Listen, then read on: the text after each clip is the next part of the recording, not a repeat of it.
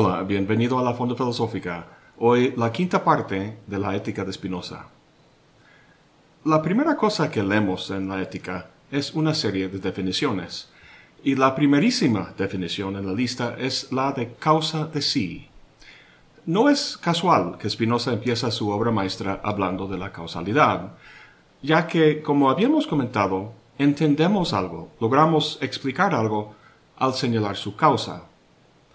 Ontológicamente son muy pocas cosas las que hay que explicar, de hecho, solo dos, sustancias y sus modos. No hay otra cosa en el mundo.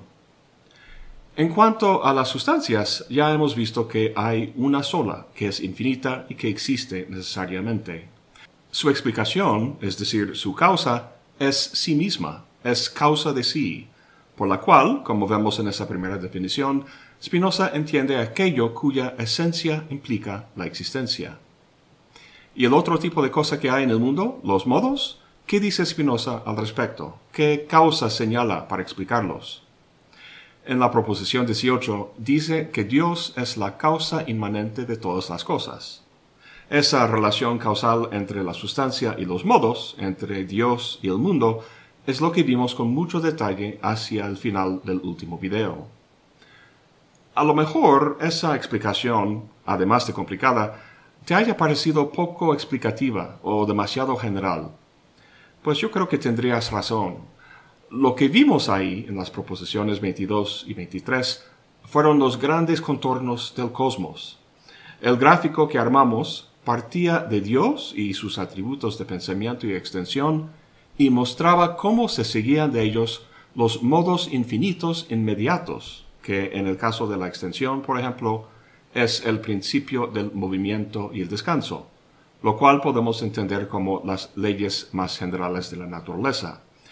Y que de ahí se seguía el modo infinito mediato, eso que Spinoza llamaba la faz de todo el universo, es decir, la totalidad del continuo físico, terminando milagrosamente en los modos finitos, en cosas particulares como tú o yo o ese árbol. Con esto Spinoza ha señalado la causa de los modos, o sea, Dios, por lo que los habría explicado, ¿no? Pues hasta cierto punto sí, pero no del todo. Es como si uno dijera que con las ecuaciones de Newton sobre el movimiento podría dar cuenta del hecho de que una mariposa aterriza en este árbol y no en aquel. Esas ecuaciones dan cuenta quizá de su capacidad de volar, pero no de la dirección en que vuela. El mismo Spinoza reconoce que las proposiciones 22 y 23 quedan cortos al afirmar en la proposición 24 lo siguiente. La esencia de las cosas producidas por Dios no implica la existencia. Ahora, eso es muy interesante.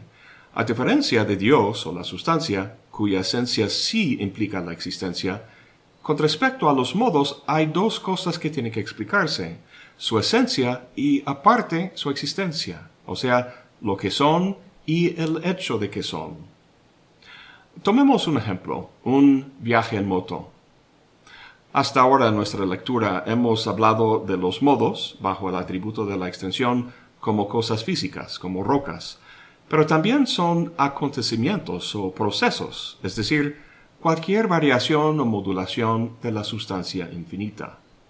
Entonces, subo a la moto y voy de mi casa aquí en Jalapa al puerto de Veracruz para ver un amigo con quien había quedado a cierta hora.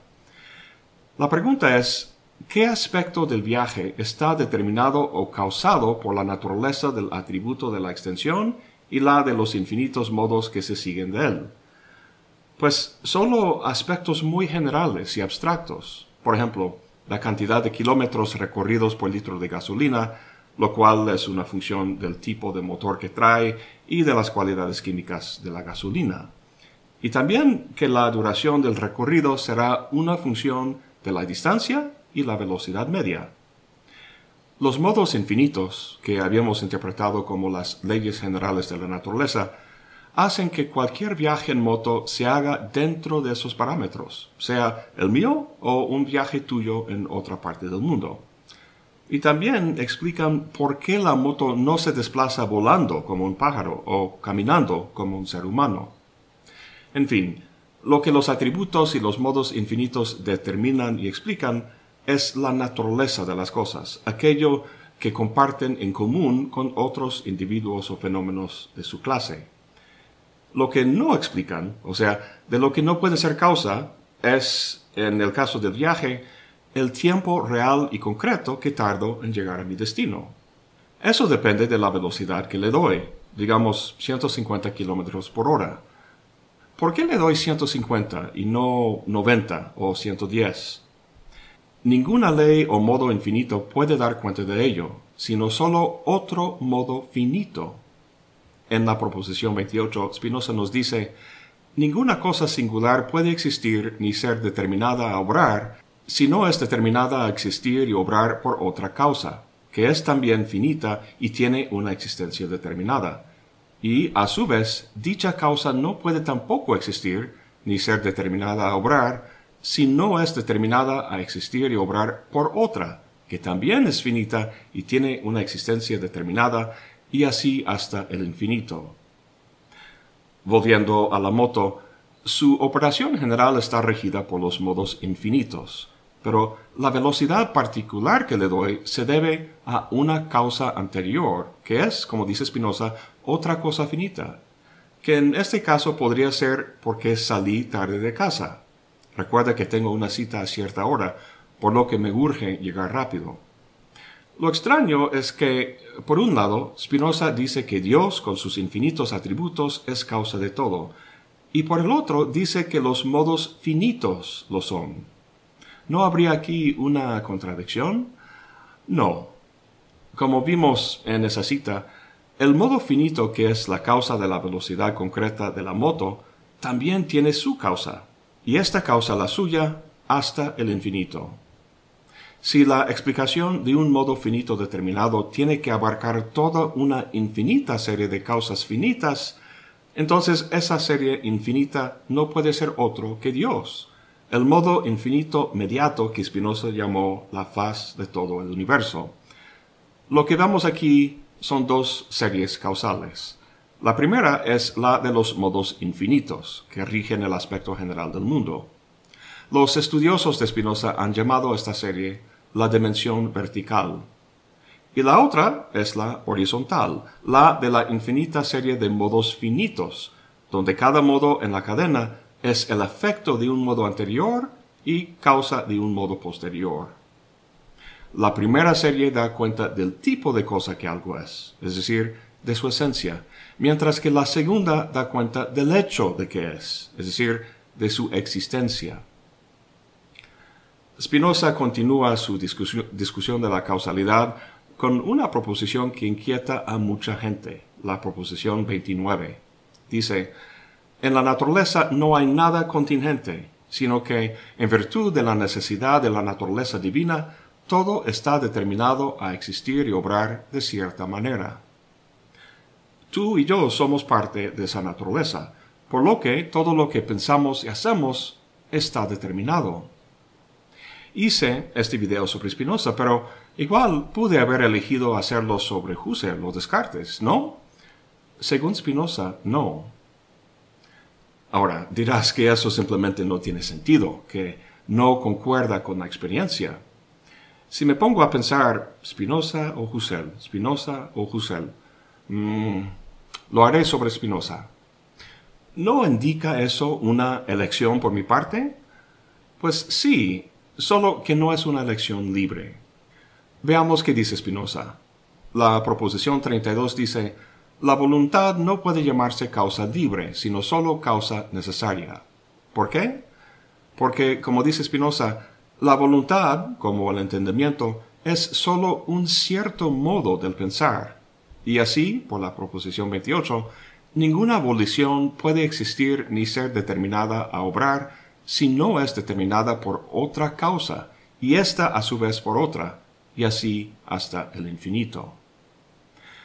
La voluntad humana es un modo, y como todo modo, para ser lo que es, depende de otra cosa, y esa cosa de otra cosa, y así sucesivamente. No es sui generis o causa de sí, otra manera de abordar este asunto es como sigue. Si algo existe, y la voluntad humana sí existe, podemos preguntar por qué existe, lo cual para Spinoza es equivalente a preguntar por su causa. Como nos comenta en la proposición 33, hay dos formas en que algo puede llegar a existir. Primero, a razón de su esencia, es decir, si su esencia implica su existencia, como es el caso de la sustancia, por lo cual sería causa de sí, o dos, a razón de una causa eficiente dada. Ahora bien, si no queremos aceptar que la voluntad humana sea determinada por una causa anterior, solo nos queda la primera opción, que su esencia implica su existencia, por lo que sería causa de sí. Pero en ese caso la voluntad humana sería una sustancia. Sin embargo, hay una sola sustancia infinita, y la voluntad humana, hay que admitirlo, no es infinita. Entonces no le queda de otro, es un modo finito inmerso necesariamente en esa serie causal horizontal que comentamos antes. Si nuestra voluntad nos parece libre, se debe, dice Spinoza, a un defecto en nuestro conocimiento. Bueno, si los modos son determinados, seguramente la eterna e infinita sustancia no lo es. Seguramente Dios es libre. Descartes piensa eso. Afirma que Dios es radicalmente libre y que de hecho pudo haber creado leyes para la lógica y las matemáticas distintas a las que conocemos. En la visión cartesiana, todo lo que sea creado por Dios es contingente, en el sentido de que pudo haber sido de otra forma. En Leibniz encontramos una concepción semejante. Nos cuenta que antes de crear el mundo, Dios considera todos los mundos posibles y decide que el mejor es este en que vivimos, por lo que lo crea. Al parecer, Spinoza opina lo mismo en su discusión de la proposición 17. Esta proposición dice, Dios obra en virtud de las solas leyes de su naturaleza y no forzado por nadie. En el segundo corolario dice, se sigue que solo Dios es causa libre. En efecto, solo Dios existe y obra en virtud de la sola necesidad de su naturaleza. Es muy curioso esto. ¿Cómo puede ser libre si existe y actúa de acuerdo con las leyes necesarias de su naturaleza? Obviamente Spinoza no entiende el concepto de libertad como Descartes y Leibniz, ni tampoco como nosotros. En efecto, Dios no puede ser otro de lo que es, ni tampoco obrar de forma distinta a lo que dicta su naturaleza, de la misma forma que la suma de los tres ángulos de un triángulo no pueden variar de la suma de dos ángulos rectos. Sin embargo, dado que esta necesidad proviene de su propia naturaleza y no de una naturaleza ajena, no está forzado por nadie. En ese sentido, Dios es libre. Dios, la infinita sustancia que es la totalidad de la naturaleza, no es un ser que piensa qué hacer, sino que es puro acto, el eterno e infinito proceso de actualizarse al desplegar su esencia, de lo cual, como dice en la proposición 16, se siguen infinitas cosas de infinitos modos. Un último detalle. Hasta ahora hemos hablado del determinismo y la necesidad, pero no son sinónimos. En Leibniz encontramos un fuerte determinismo. Para dar cuenta de la existencia de cualquier individuo, hay que recurrir a la totalidad de todos los acontecimientos en la historia del mundo. Si solo uno de esos acontecimientos hubiera sido diferente, si por ejemplo Julio César no hubiera cruzado el Rubicón, tú no serías tal como eres ahora. Tu ser, tu existencia ha sido completamente determinada. Sin embargo, no es necesario que todos esos acontecimientos se dieran de esa forma. Hay infinidad de otros mundos posibles en los que habrían sido diferentes. Spinoza, en cambio, además de ser determinista, también es necesitariano, por así decirlo. Todo aspecto del mundo, todos y cada uno de sus modos, se han seguido forzosamente de la naturaleza de Dios como dice en el segundo escolio de la proposición 33, si las cosas hubiesen sido producidas de otra manera, debería serle atribuida a Dios otra naturaleza distinta de la que nos hemos visto obligados a atribuirle en virtud de su consideración como ser perfectísimo. Bueno, con esto Spinoza termina el argumento formal del primer libro de la ética. Sé que todo esto del determinismo es bastante pesado y difícil de aceptar. Iba a decir que no te desanimaras, pero si todo está determinado, pues tu desánimo era inevitable, ¿verdad? pues Spinoza vuelve a tocar el determinismo en el segundo libro sobre la mente humana, así que hay que darle chance antes de juzgar. Aunque haya terminado el argumento formal, termina este primer libro con un apéndice. Spinoza sabe muy bien que lo que ha planteado sobre Dios y el determinismo es bastante chocante y contraintuitivo, tanto para la gente normal de fe religiosa como para los filósofos. Es chocante debido a ciertos prejuicios que tenemos sobre Dios. Así que en este apéndice, en un lenguaje más narrativo y menos formal, procede a atacar los supuestos a la base de sus prejuicios, con la esperanza de que se haga más clara y tenga más sentido su propia propuesta.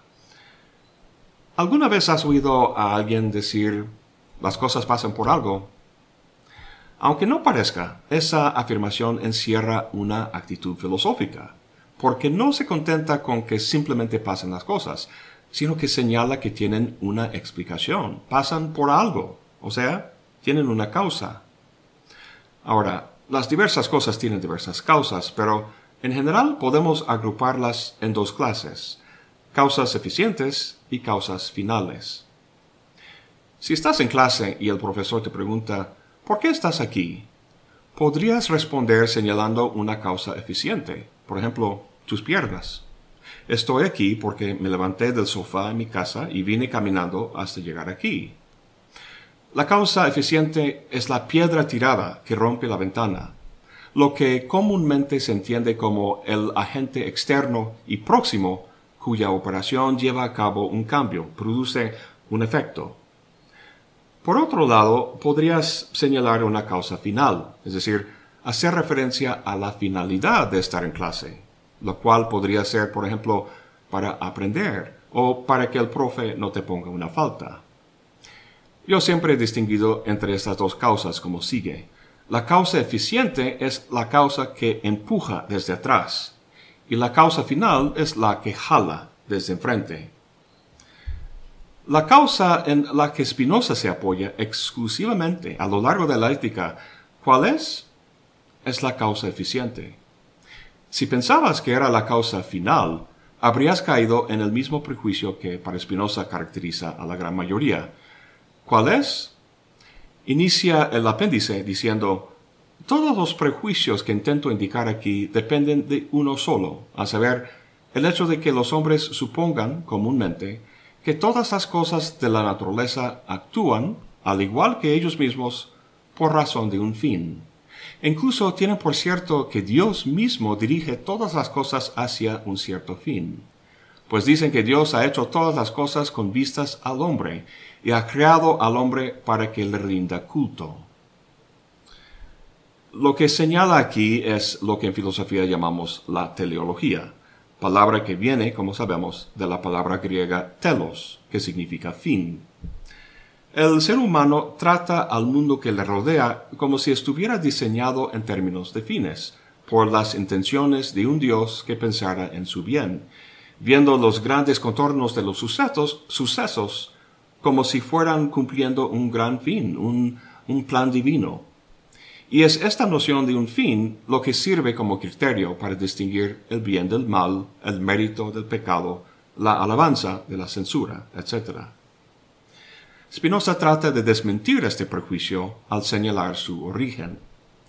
Dice que todos los hombres nacen ignorantes de las causas de las cosas, pero que de lo que sí saben, o al menos de lo que son conscientes, es su deseo, ese impulso de buscar su propia ventaja. Para Spinoza, nuestros deseos, como todo, es parte de la naturaleza y su orden, por lo que son explicables en términos de causas eficientes anteriores en una larga cadena regida por las leyes de la naturaleza. Eso ya lo hemos discutido. Sin embargo, el ser humano, ignorante de esas causas, explica lo, que sucede en su mundo recurriendo a sus deseos, o lo que es sinónimo, a sus fines. Volviendo a nuestro ejemplo del profe que pregunta por qué uno está ahí, sería muy extraño responder con una causa eficiente, las piernas. Está ahí por la finalidad del aprendizaje, es su deseo aprender.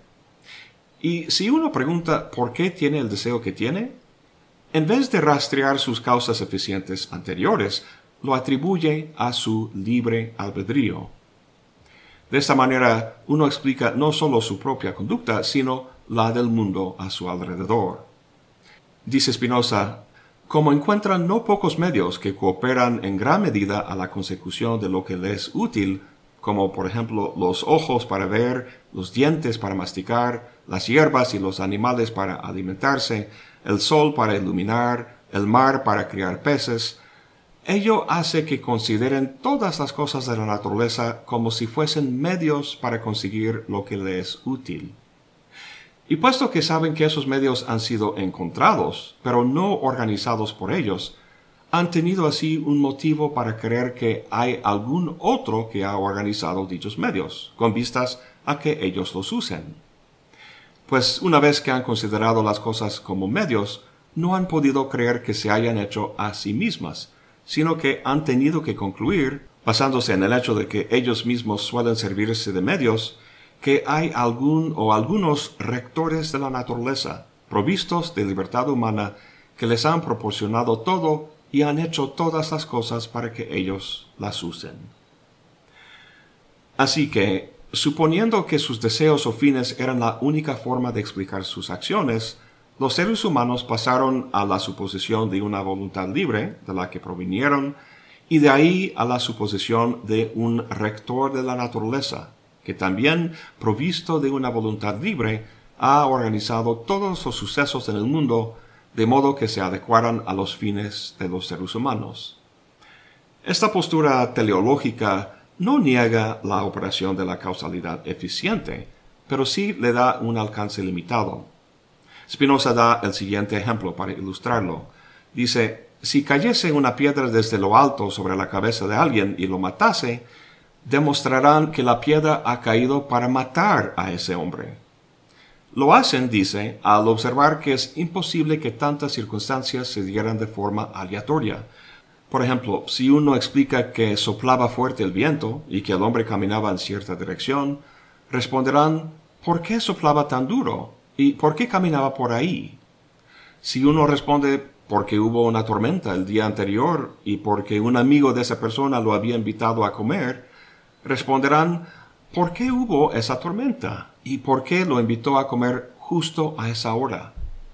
Y así seguirán pidiendo la causa de la causa de la causa hasta que uno se canse y se refugie, como dice Spinoza, en la voluntad de Dios, ese asilo de la ignorancia.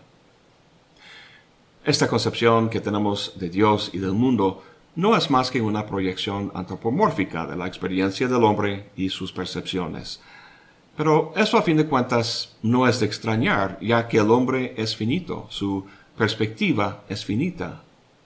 En una de sus cartas, Spinoza comenta este fenómeno que los seres humanos piensan en Dios como eminentemente humano. Si un triángulo pudiera hablar, dice, diría que Dios es eminentemente triangular. En fin, la idea de que huracanes, pestes, terremotos y pandemias sean el juicio de Dios es supersticioso, basada en un antropomorfismo que en su base es ilusorio. Sin embargo, esto es lo que está a la base del poder de la Iglesia. Es importante no contravenir los fines de ese ser supremo, quedar bien con él, consiguiendo sus bendiciones en vez de sus castigos.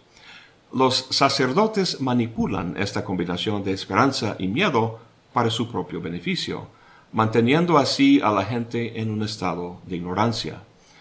Para Spinoza no es el dogma de los sacerdotes lo que proporciona conocimiento de Dios, sino la razón, el pensamiento filosófico. No extraña que Nietzsche encontró en Spinoza un alma gemelo. mucho antes de que Nietzsche invirtiera las palabras de la Biblia y dijera que más bien el hombre hizo a Dios en su imagen y semejanza, lo hizo Spinoza. Eliminó de Dios todo antropomorfismo, todas las disposiciones psicológicas y morales que el hombre había proyectado a lo divino, dejando en su lugar un solo ente, la totalidad de la naturaleza que pulsa con infinita y cambiante variedad. A lo mejor no creas en el Dios de la tradición judeocristiana que Spinoza critica en el apéndice, sino en este fascinante Dios naturalizado que plantea en los argumentos del primer libro. Está muy bien, pero no te engañes.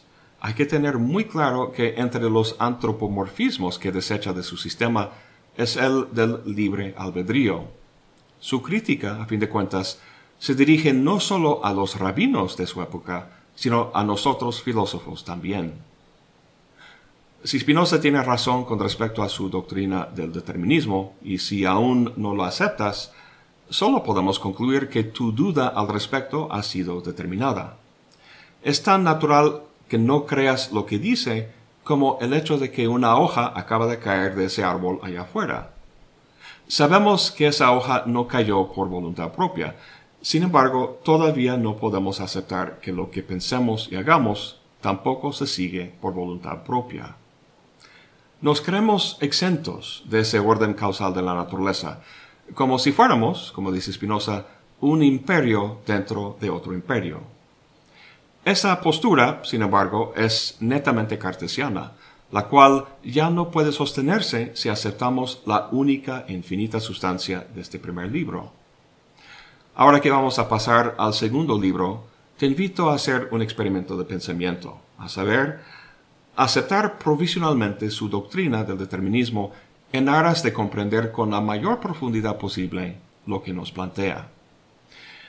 En este primer libro hemos visto los grandes contornos del cosmos, la infinita sustancia de la que, como vemos en la proposición 16, se siguen infinitas cosas de infinitos modos. Spinoza no va a hablar de todas esas infinitas cosas, sino solo, como dice, de las que pueden llevarnos, como de la mano, al conocimiento del alma humana y de su suprema felicidad. Hay que recordar que eso es lo que pretende, a fin de cuentas, liberar al ser humano de su condición de esclavitud para que alcance esa suprema felicidad, lo que en el quinto libro llama la beatitud. Ahora, con el trasfondo metafísico planteado, podemos hablar de esa condición de esclavitud. Pero primero hay que entender, la naturaleza y el origen de aquello que es esclavizado, el alma humana. Tema del siguiente video. Eso es todo por hoy. Gracias por acompañarme. Hasta la próxima y buen provecho.